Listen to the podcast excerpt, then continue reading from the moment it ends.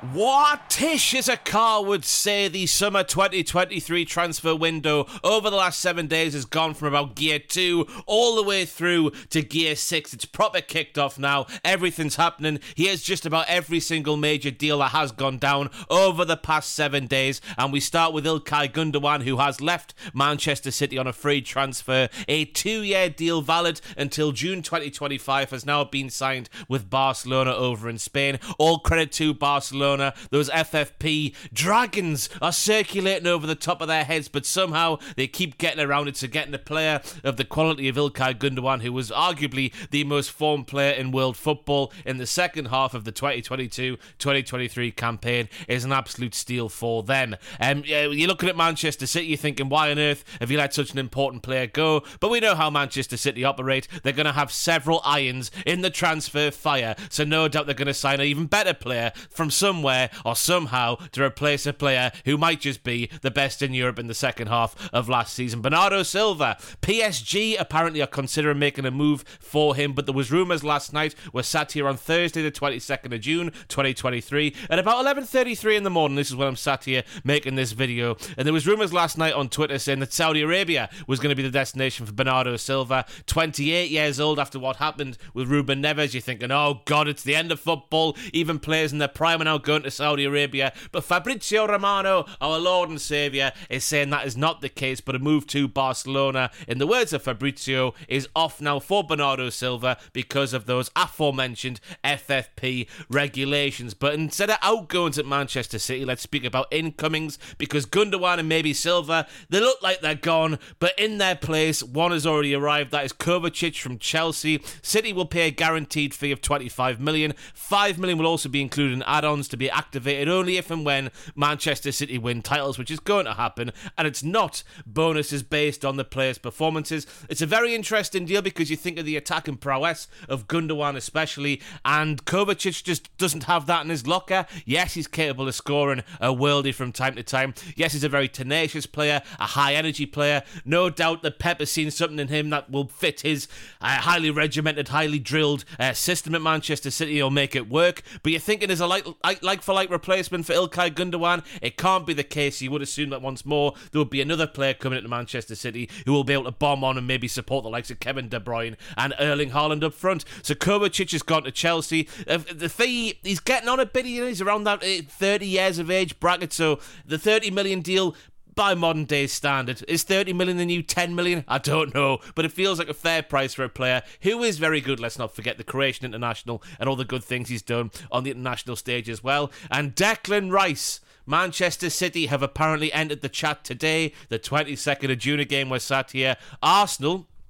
have been linked heavily with Declan Rice over the past, well, ever since the end of the season, really. Ever since Declan Rice lifted that Europa Conference League trophy, it seems like Arsenal has been his destination. They've had two bids rejected for Declan Rice. The first was around £80 million, and the second was around £90 million. But West Ham have apparently told Arsenal that they want over £100 million for Declan Rice. It's an interesting situation because after that Europa Conference League final, David Sullivan appeared on Talksport and he said that Rice wants to leave. He doesn't want to stay. He sacrificed like 10 million pounds or something in earnings because he turned down an improved new contract from West Ham. So you've got to think there's going to be a situation in the not too distant future where Declan Rice is going to say to that West Ham board, "Now stop, collaborate and listen. I want to go and you're pricing me out of a move. So keep your eyes on this one." Rice has got 2 years left on his West Ham deal. More Arsenal incomings. Kai Havertz is a deal that's set to be completed today again Thursday, the 22nd of June. 60 million guaranteed fee according to Fabrizio. 5 million add ons. A long term deal has been agreed. Medical tests have not yet been passed but are scheduled.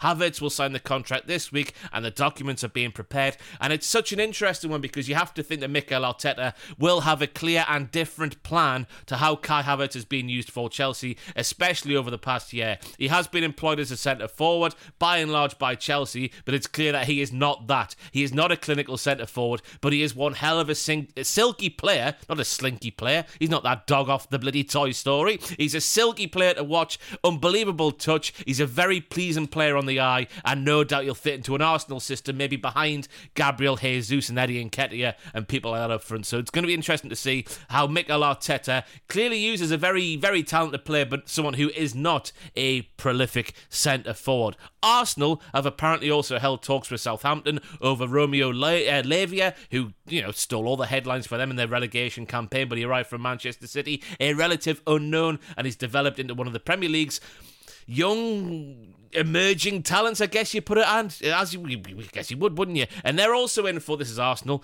pronouns pal. Jurrien Timber from Ajax. They had a 30 million uh, euro offer turned down and laughed at by many this week, but apparently negotiations will continue between Ajax and Arsenal in the next hours and days. A new bid is expected soon, but the player crucially has already agreed personal terms, and I always find that weird with transfers how clubs can negotiate the terms before the fee has been agreed. Back in my day, that was called tapping up, wasn't it? What's changed in the rules? Arsenal on the outgoings front have released Ainsley Maitland-Niles, who has been relegated more times than I've had hot dinners, and considering I'm a fat lad, that's a lot of hot dinners indeed. And apparently they've also agreed a new multi-year deal with Reiss Nelson over to Chelsea, and this is an interesting situation developing here. Koulibaly to Al Hilal is happening. Uh, Mendy, the goalkeeper, to Al Ahli is happening. Ziyech to Al Nassr is being checked, but is expected uh, to happen soon on a deal until 2026. You think of Koulibaly, you think of the massive fee that Chelsea paid for him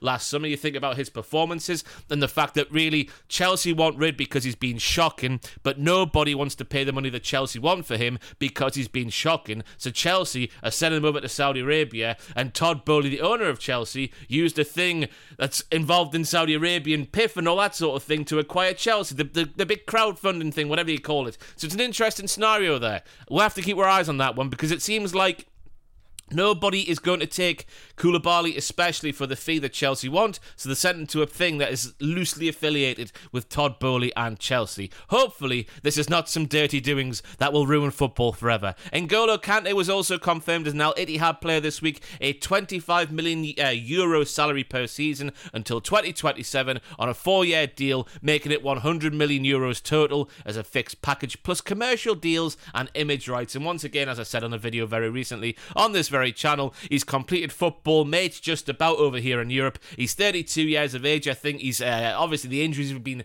piling up the longer and longer he's been over here in England and his style of play. You've got to expect that sort of thing. He's all the time, everywhere. He's everywhere all the time. That's what I'm trying to say. So the fact he's gone over there to take the money, you kind of blame him at that stage of his career. Chelsea have also rejected Man United's second offer for Mason Mount. Apparently, it was 50 million the second time, 40 million the first time. We've been told that Man United won't pay a crazy fee, but talks will continue. So you've got to wonder is Mason Mount worth at least 60 million pounds? In my opinion, just looking at the facts and the figures, the goals and the assists, I would say not. But the fact that lots of top quality managers.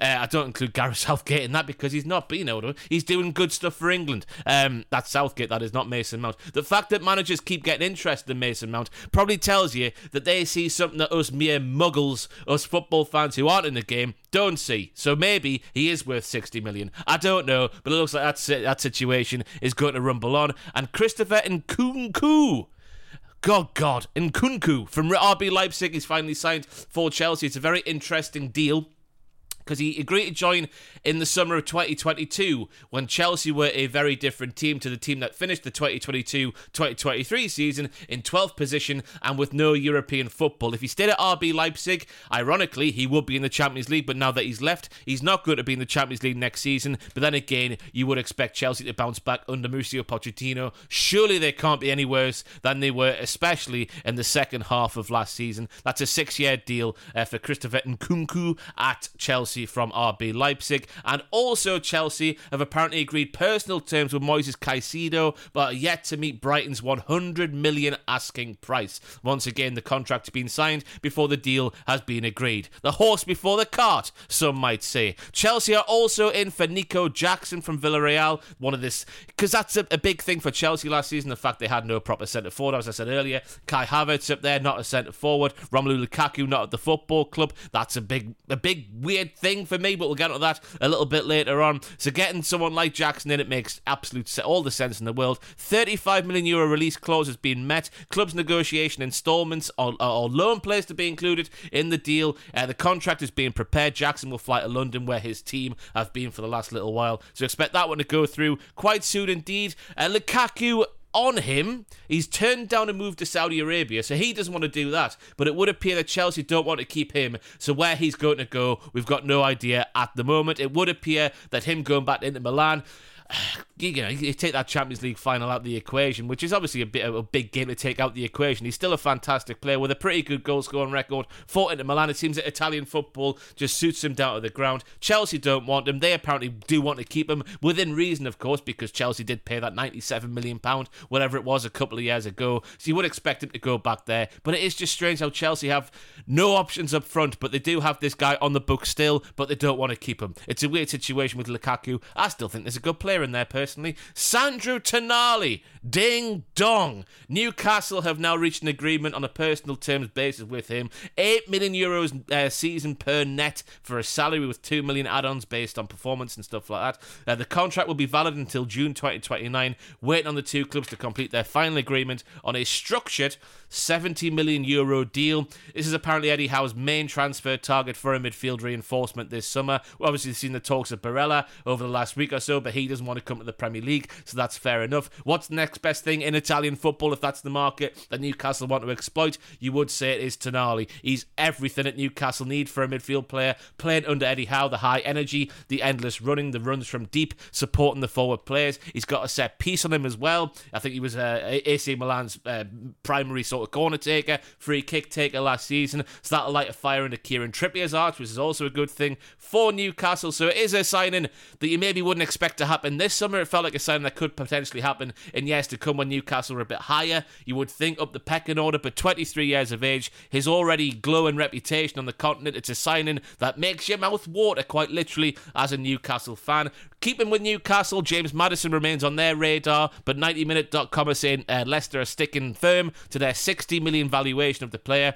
I don't think Newcastle are going to play that because he's only got one year left on his deal, but Spurs apparently are also in, and apparently the player favours a move to Spurs, which he would put down to personal reasons, being from, you know, well, he's from he's from the Norwich area, isn't he? So um, you would expect just the fact he's from that from the from the south of the country, wanting to stay in the south instead of coming up here to the grim north where we still mine coal and stuff like that. It makes all the sense in the world, and it's fair enough if the player wants to do that. It can't be for football reasons because Spurs finished eighth, they've got no European football, Newcastle in the Champions League, but it's just a fact if Newcastle want to meet Leicester's valuation, I think that's where the deal will majorly hinge on if the player does indeed not directly fancy move to Spurs over Newcastle, if that makes any sense whatsoever. Dejan Kulusevski has joined Spurs on a permanent deal this week as well, a 30 million euro fee, which was then sort of worked into his loan contract. Of course, he joined Spurs on loan last season. Uh, that's making the total deal 35 million euros. It's a it's a no brainer for that sort of price for me. I think he's a wonderful player, very physical forward, uh, tall, rangy, lanky. He's got a goal in him. We all know how good of a player he is. So getting a, getting him over the line on a 30 million euro permanent fee is a very good deal indeed for Spurs. Uh, Tottenham and Empoli are now in uh, advanced talks, I should say, for uh, Vicario, their goalkeeper. It all looked like all signs were pointing to David Raya joining Spurs, but it looks like Spurs are going to get priced out of that move. So they've gone for Vicario instead. 19 million euros is apparently what the deal is going to cost them. A, a contract valid until June 2028. I know nothing about this man, but what I do know is uh, Hugo Lloris has dropped off massively over the past few years, so this guy has got to be better than Hugo Lloris. So there you go. It's an improvement for Spurs. Bournemouth. This is a very interesting one. Justin Kluivert is on his way to Bournemouth from Roma, expected to be a 9.5 million pound guaranteed fee plus 850 grand in add-ons. This guy was the next best, uh, best excuse me, the next best thing a few years ago. It hasn't quite worked out at Roma. His time at Valencia, it felt like everyone in the world was talking about him, especially because of his second name and who his dad is, of course. But a move to Bournemouth who of course are going to be upwardly mobile, in the words of their chairman, Mr. Foley, and with uh, Gary O'Neill leaving and their new manager coming in, Mr. Andonia, because I can't pronounce his second name because I'm a silly man. Uh, so the fact that getting a player in like J- uh, Justin Kluivert, he is a named player. He's not the sort of player you would associate with Bournemouth. So the fact that getting him in, bit of a marquee signing, a very interesting one indeed. Is he going to use Bournemouth as a stepping stone to get higher up the Premier League? Time will tell, but it's a very interesting one for him, and I think it's a good move for him as well, being a big fish in a relatively small pond in the big sea that is the Premier League. Yes, a pond in a sea. And Al Hilal agreed a 45 million fee for Wolves midfielder Ruben Neves. We spoke about this at length on this week's um, uh, Hold and Give Football podcast. Is it the end of football that players like uh, Ruben Neves, 26 years of age, haven't really won anything across their career? Is it uh, is it a shame that they're now taking the money over the, the sheer competition of football and winning the big prizes over here in Europe? Uh, you can't blame them. You know, a footballer's job is playing football, and if you were offered for doing the same job in nicer weather, like 15 times your current salary. Of course, you're going to take it to set up not just your family in this generation, but for several generations to come. But the fact he has gone, it feels like a watershed moment. The Bernardo Silva uh, situation, if he does go to Saudi Arabia, again, that would take things to a new level. But Ruben Neves apparently was on Barcelona's radar, but talks with them stalled. He's gone to Saudi Arabia. I think it's a bit of a shame, but there we go. And we end this transfer roundup from the past week with the the, the, the, the quick fire news from the continent. Edin Dzeko has gone to Fenerbahce on a free deal from Inter Milan. His contract expired a month ago. Nine goals in 33 Serie A games last season. He's 37 years old. It's clear he still can't do a job. His partnership with Lautaro Martinez was quite good last season. So that's a good sign, you would think, for Fenerbahce for a year or two. Raphael Guerreiro has completed his medical tests and will be unveiled as a new Bayern Munich player on a three year contract. We spoke about that in the last transfer update. All the way up and down that left hand side. He's a quality player. You can see why they're going to sign him, and especially on a free, it's a very good deal. Evan Ndicka is going to Roma on a free transfer.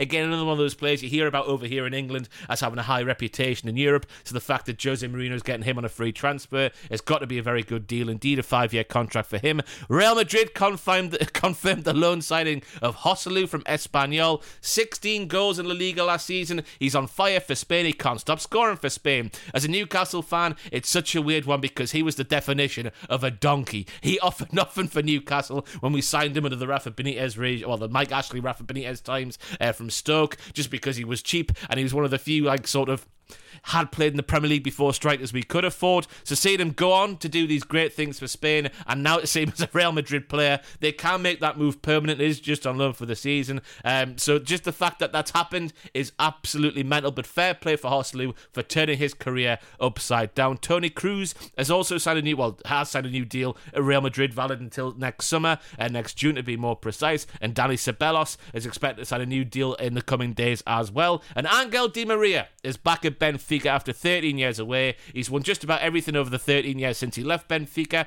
Uh, he left Juventus at the end of uh, June. Um, so him going back home, I guess you would say, especially if you played Football Manager back in the day. Di Maria at Benfica on Football Manager back in the day. Ooh, uh, him going back there at 35, it's emotional. And no doubt by the time this video goes live, something else will have broken in the world of football. Swifter has. Let me know what it is down below, and I'll see you next time for a transfer update. Goodbye, everyone.